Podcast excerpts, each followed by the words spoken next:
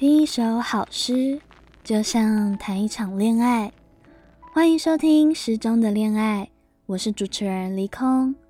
这个节目每一集会用短短的时间和你分享一首情诗，希望你在忙碌的世界里能够找回宁静的五分钟。今天呢，想分享一首日本的短歌，和泉式部短歌二十一首。短歌是由三十一音节构成的一种日本诗歌形式，在翻译文学中没有办法呈现出来。短歌亦称和歌，传统上用以表达温柔、渴望、忧郁等题材的作品，往往是男女情谊很好的传递媒介。因为内容呢有二十一首，所以离空就不多说废话，直接开始读喽。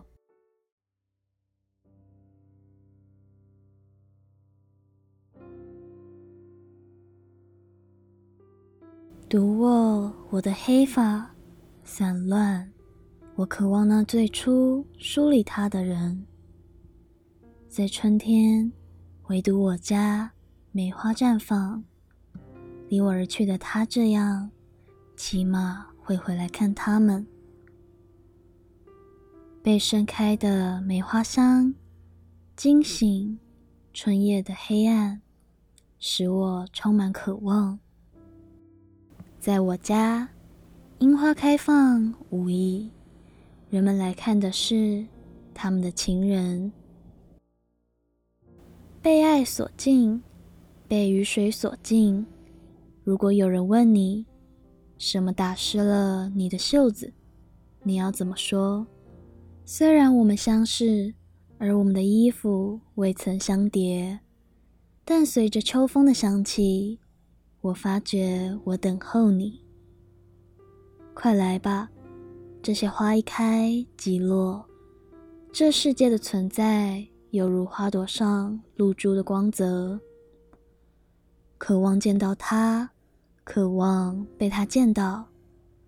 他若是每日早晨我面对的镜子就好了。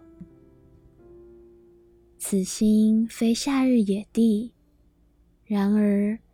爱的枝叶长得何其茂密，竹叶上的露珠逗留的都比你久。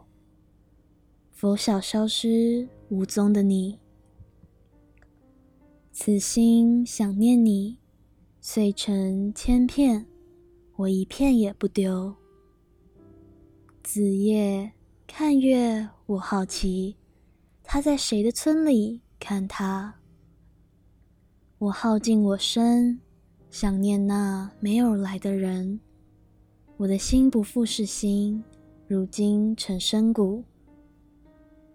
这世上没有一种颜色叫恋，然而心却为其深深所染。人以身投入爱情，如同飞蛾扑向火中，却甘愿不知。这扬起的秋风里藏着什么颜色，能触动我心，将其所染？白露与梦与浮世与幻影，比住我们的爱，似乎是永恒。我不能说何者为何，闪闪发光的梅花正是春夜之月。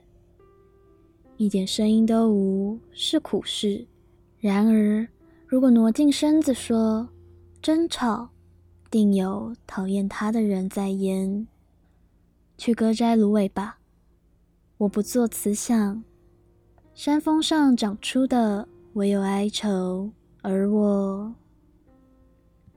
酒后的那人如果真来了，我该怎么办？京城的花园铺满雪。太美了，我不忍见足印玷污它。